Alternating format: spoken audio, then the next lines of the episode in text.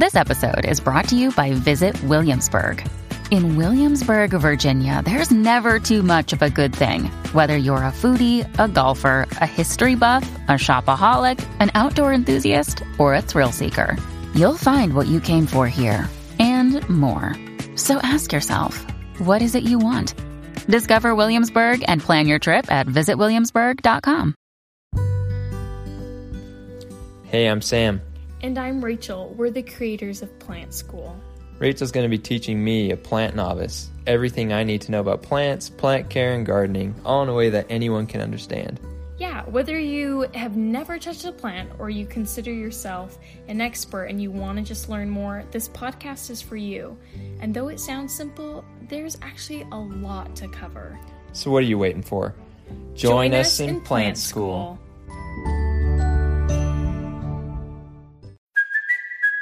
It's Cuoco for Priceline. Ready to go to your happy place for a happy price? Well, why didn't you say so? Just download the Priceline app right now and save up to 60% on hotels. So, whether it's Cousin Kevin's Kazoo concert in Kansas City, go Kevin, or Becky's Bachelorette Bash in Bermuda, you never have to miss a trip ever again. So, download the Priceline app today. Your savings are waiting. Go to your happy place for a happy price. Go to your happy price, Priceline. Hey everyone, welcome to episode 40 of Plant School. Today we're going to be talking about ferns and how to take care of them. Um, all I know about ferns is where the red fern grows. Yeah, so, yeah. Uh, heart, heart pulling, heart wrenching book. book and movie. Um, so Rachel, what is a fern? What makes the red ferns in that movie a fern? Um, yeah, so a fern is a flowerless plant, doesn't produce any flowers, and it has these kind of like feathery or leafy fronds, and they reproduce by spores since they have no flowers. So it's any flowerless plant with feathery. What's a frond? A frond is just its leaf. Um, oh. They're not called leaves though; they're called fronds. So it's a leafy leaf, a leafy frond. Yeah, I you know, that's a really good question of why they're called fronds instead of leaves. Let's look up the definition of frond. Frond is a leaf or leaf like part of a palm, fern, or other similar plant. So it's a leaf. So it's spe- yeah, it's specific to palms, ferns, or something similar. Okay. So you kind of just have to know what a fern looks like to know what a frond is. yeah. I feel like most people though know what a fern looks like, right? Yeah. It's such a popular plant. Yeah, hard hard to describe in a podcast. Yeah, it is. And also before we dive in, I want to mention that this podcast episode, I've had quite a few people reach out needing help with their ferns. And so, if you ever have a plant that you need help with or something you just want to know more about, you can always reach out to me. You can reach out on Instagram at Tenny Plants. You can reach out to our email, tennyplants at gmail. And chances are, like, we will cover it for you. And so, don't ever be scared to reach out because the reason why we're doing this episode is because people um, reached out to me. We're nice. We like to think we're nice. We're, we're pretty nice. um, what are uh, back to ferns? What are the bumps on the underside of the leaf? Of their fronds. Of their fronds. I'm just kidding. Yeah. So if you've ever had a fern, you'll notice they have these brown little bumps on the underside of their leaves, depending on what type you have. And I also should mention we're mostly talking about uh, ferns like Boston fern, maidenhair fern, uh, sword ferns, the ones that are very, I don't know, very, uh, what's the word? Not leafy, frondy. um, basically, I'm just not talking about staghorn ferns. Um, in this podcast, ferns, there's so many of them, but just know that I'm talking about those kind of basic ones um, like maidenhair or Boston ferns that you'll find probably at your uh, your hardware store. So, anyways, underside of their leaves, there's those bumps, and those are little that's where the spores reside. They're little casements that hold spores.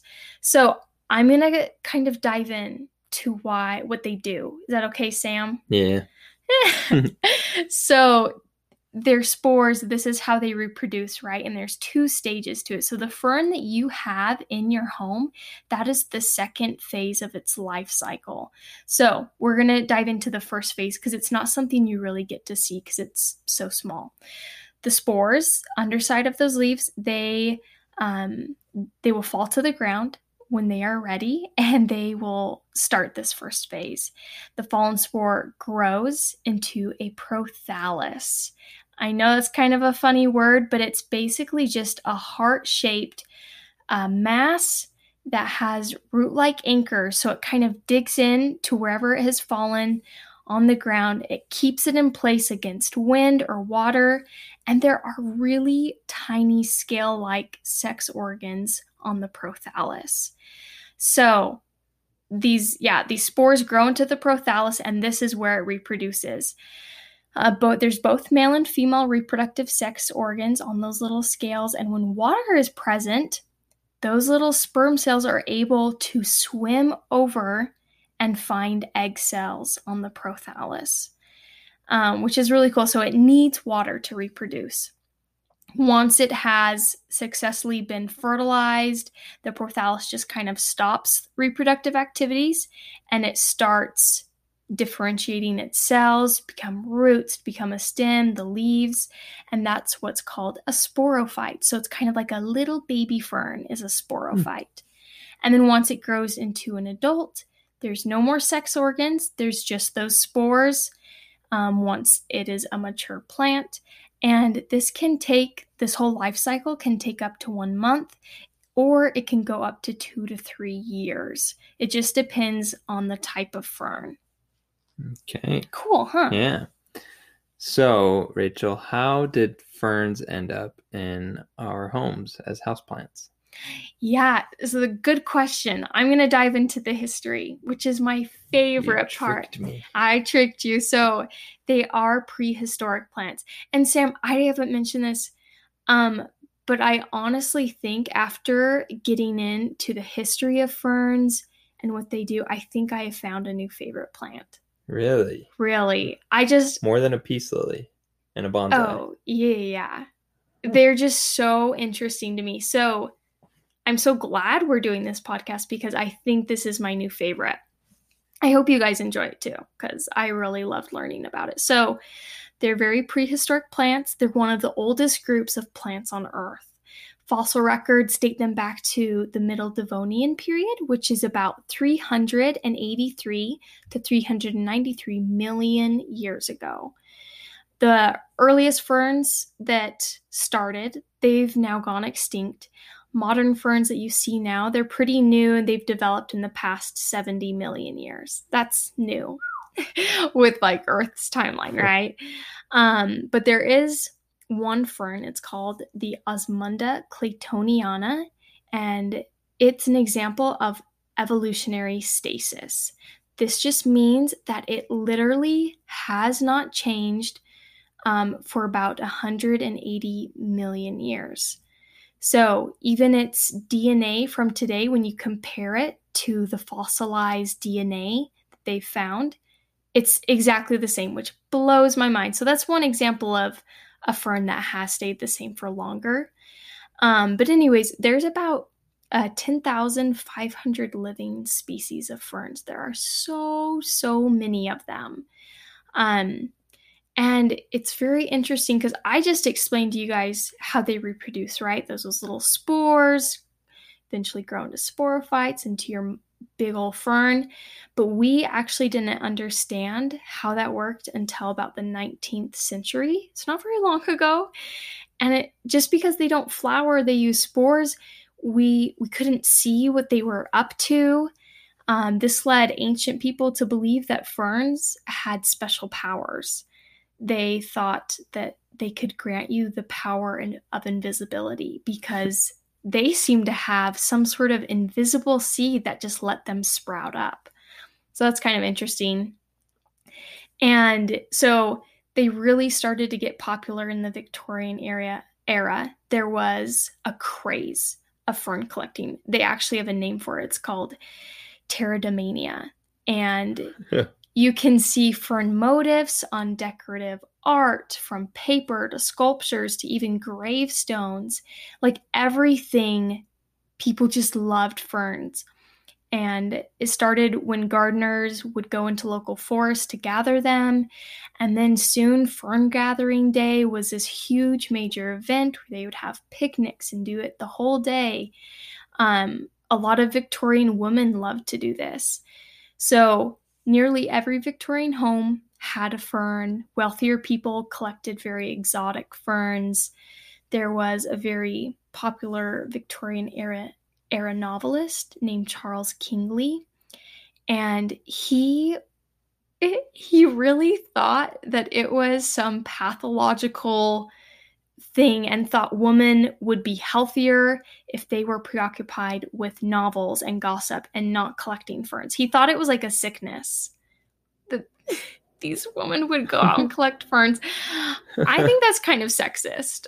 I don't know, Charles Kingley. I don't think you do too well today. but, anyways, their popularity has kind of leveled out, of course. We don't go have fern gathering parties, although that does sound pretty fun. Um, but I would say they've remained popular just because they're very versatile. They're really fun looking, and um, you know, they can handle your houses, and it's just remained a really great house plant that people have loved. Hmm. He might have been onto something. I don't know. I don't you start. I'm just kidding. You're to get canceled. I'm joking. Gosh. No, I know. Um, are there any uh, folklore surrounding ferns? Yeah. So I mentioned how people thought it could turn them invisible, yeah, right? That's crazy to me that people. it'd be cool. It would be cool. I think everyone would own a fern. Oh yeah. Especially introverts. Oh yeah.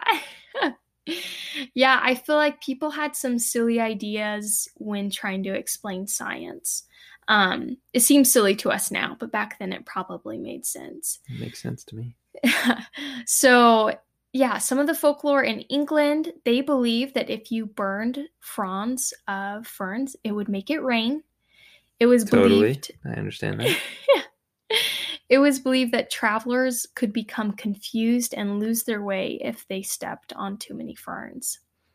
And if you put a frond under your pillow, it could help you dream of a solution to a perplexing, uh, perplexing. What am I saying? Perplexing. A perplexing. Thank you. A perplexing problem. I wish that could happen. That would be awesome. Maybe I'll stuff some under my pillow tonight. Yeah, these don't seem so far fetched when we we grew up in a generation where we thought if we stepped on a crack, we'd break our mom's back. So, True. True. I mean, yeah. I guess everyone kind of has their little Yeah. little things they do. Um, they also believe hanging dried fronds of ferns would protect everyone from lightning and thunder. There's kind of a rain theme going on here. And then also, as I mentioned, it was believed that if you carried the seeds of a fern, which the spores, they don't have like actual seeds, um, in your pocket, you could have the special power of invisibility. they have to be in your pocket though. Yeah. You can't be holding it, or it can't be in a purse or a, a wallet. It has to be in your pocket. Yeah, but those are just a few of them. They're kind of interesting. I wish, well, maybe some of them are true. Maybe we should test them out. So, Rachel, you got a book that talks about the secret language of plants, right? Are there any symbolic meanings of fern?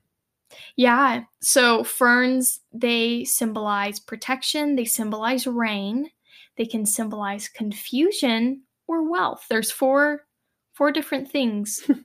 so Those are- those aren't, and you make it rain with your wealth, yeah, and you're confused on how you got that wealth, yeah and you I feel, feel very like protected. it's like a wealth you have. mix of cultural meanings going on here. Those, I don't see how any of those connect and how it could mean all four of those. Yeah, I don't know if they do connect. You just choose one and go with it. All right, so we've learned a little bit about ferns and what they are. So let's learn about how to take care of them. since Rachel, I'm assuming you're gonna want to get one since now it's your favorite. It's your I- favorite houseplant. I want to get them all. So let's make sure you know how to take care of it. How much right. water does a fern need? All right, so ferns love moisture. They love humidity. If you've owned one, you probably know that. So it's very recommended to use a humidifier or to use a pebble tray. Um, you can mist them every few days, although it's recommended you do not mist them every single day. This is because sitting water on plant leaves can cause uh, different fungal growth. It can cause uh, leaf spots. So don't mist it every day, but you can every once in a while. I'm a big fan of using pebble trays because that can raise the humidity for a long period of time, whereas misting only for a few minutes. And if you notice your fronds are starting to die back all over or they're starting to turn yellow, this could be a sign of not getting enough water or the air is too dry or it's by a heat source. So you kind of want to keep it cool and you it really needs like enough water or it, it won't be happy. So I would say keep the soil moist but not wet. Uh, you want you don't want to let it go dry between waterings. A lot of plants do like that, but the fern is not one of those. So don't let it just dry out. That will stress out the plant. Just keep the soil moist. So you can water it generously until it drains out the bottom. When I so when I worked at a greenhouse, we'd go around my university's campus and water plants. We had a ton of ferns in one building and we were there every single week, like dumping water on those guys, and they did great. They had a lot of indirect sunlight coming in. So I would say always just check the soil. But in general, it might be around one week that you are ending up having to water them to keep their soil moist. And if you'd like, you can even have a layer of moss that can kind of help hold the moisture in your soil if you live in a really dry area. Okay. What soil is best for ferns? So most ferns they grow in forests or woodlands, so they need really rich soil that's free draining. Um, having peat or some sort of moss or sand mixed in is ideal. So you can buy fern mix, like just pre-made, um, makes it really easy, or you can make your own and mix in the peat and the sand um, and moss yourself. Poor peat. Not that kind of Oh. peat. Where should you put a fern in your house so it can get sunlight? Yeah, so they do particularly well in bathrooms due to the high humidity when you're Assuming showering. you take hot shower. yeah, assuming you shower at all. um, but they do appreciate good indirect sunlight. Direct sunlight will burn them, so please don't put them directly in the sun. Just imagine them catching on fire just from sitting in the sun like a magnifying glass. Just combust. Yeah, That would be terrifying, especially if it's in your shower. yeah. Just showering and Well, at least you're in the up. shower and you can put it out. True, true. So if you notice your fronds are starting to turn pale, um, it could be that they are getting too much sun, and also too little sun will cause poor growth or yellowing fronds. So pale fronds, it needs more sun. Yellowing or little growth, it wait, what did I say? Uh, little sun will cause poor growth. You said. Yeah, okay. I said that backwards. Huh. Pale fronds put it in a more dark spot. And if it has yellow fronds or poor growth, it needs a brighter spot. Oh, okay. Yes. There Yellow, we go. brighter, pale, darker. Yeah. There you go. Okay. Fronds mean leaves. yes, you got it, Sam.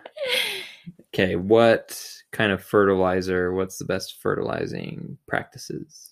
Yeah, so fertilize once a month in summer and fall. Use a 10 10 10 fertilizer or 15 15 15, some something just around there. I have a 10 15 10 and that will work fine as well. Um again, in case you haven't been listening to the podcast, these numbers are simply referring to the nitrogen, phosphorus, and potassium. Those are three macronutrients that every fertilizer has, and it will list those numbers hopefully right on the front. Most of them do, just to let you know the percentage of active ingredients in your fertilizer. So that's kind of the range you want it in. Um, pale fronds, again, they could be a sign of needing to be fertilized. So you don't fertilize ferns that you've just divided or repotted for about six months just because these ferns will be stressed out um, and don't need to be fertilized. Just as a note, if you have one that's new, you can lay off for about six months until it's going to need anything. Okay. How do you keep a fern looking nice? Yeah, so they are kind of a little bit messy plants. So you can remove any dead fronds. Fronds will die back naturally over time. It's not a big deal if you have one die, um, if it's one of the older ones.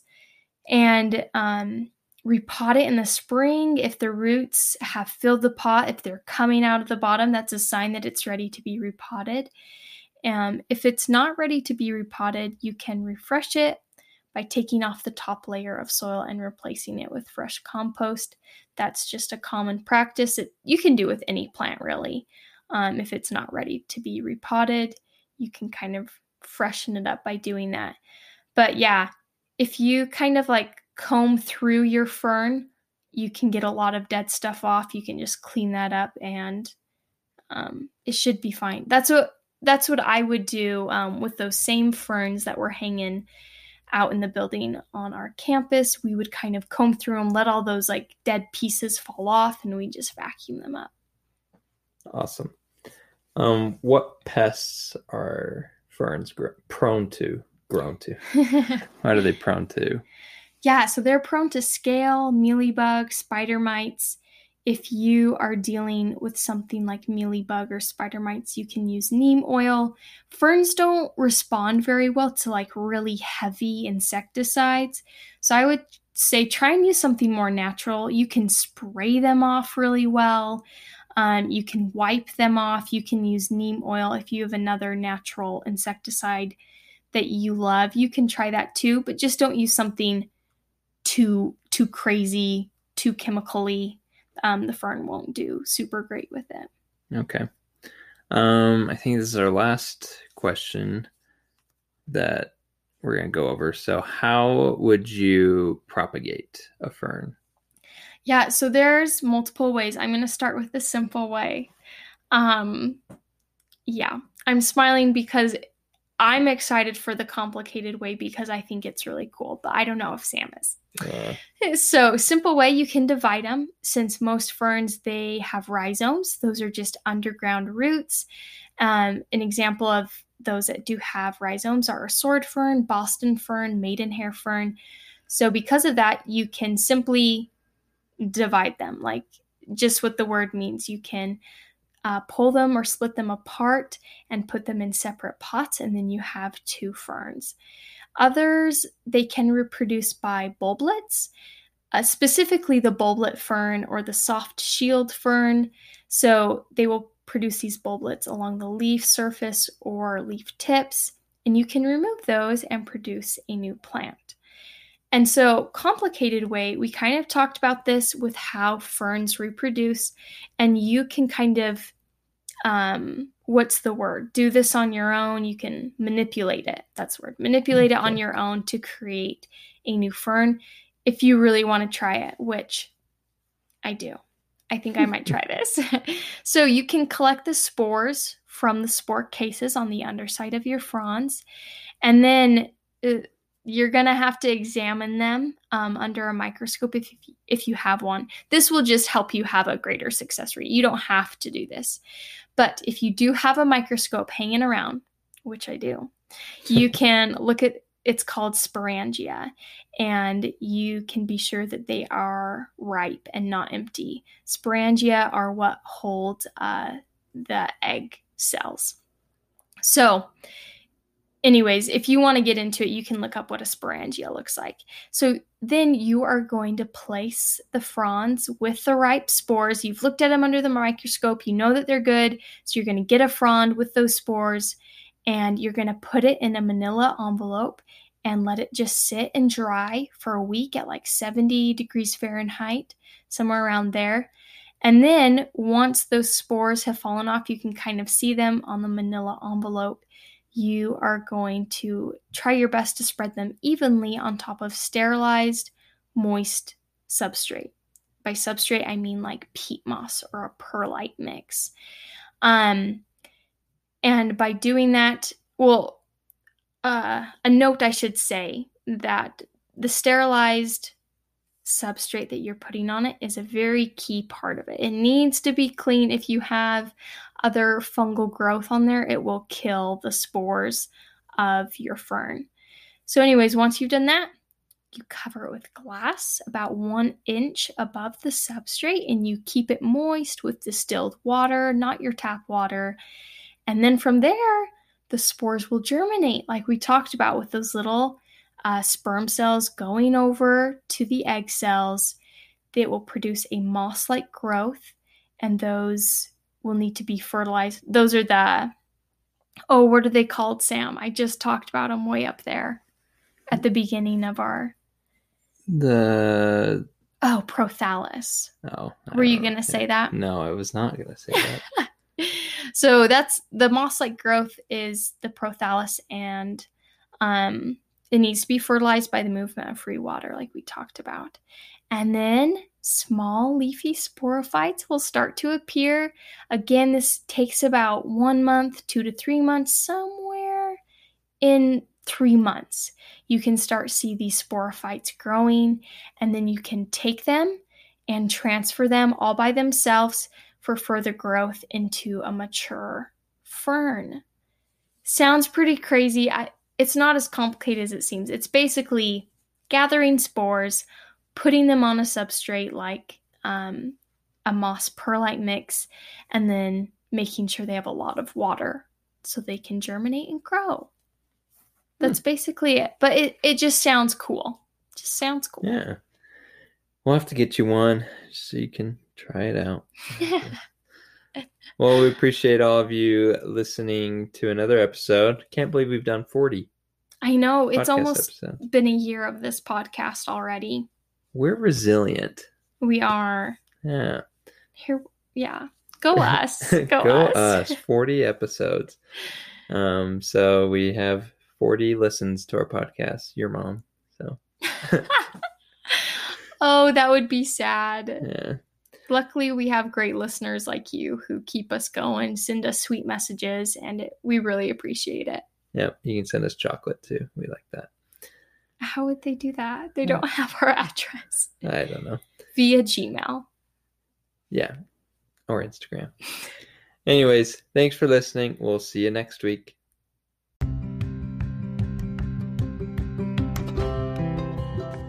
Thanks for listening. Be sure to follow our podcast on Anchor, Spotify, or Pocket Cast. Also, you can follow us at Tenny Plants on Instagram, Pinterest, or YouTube. Once again, that's Tenny Plants, T E N N E Y Plants. If you have any questions or suggestions for future podcast episodes, email us at tennyplants at gmail.com. Or if you're on YouTube, go ahead and comment below and don't forget to like and subscribe. See you next time.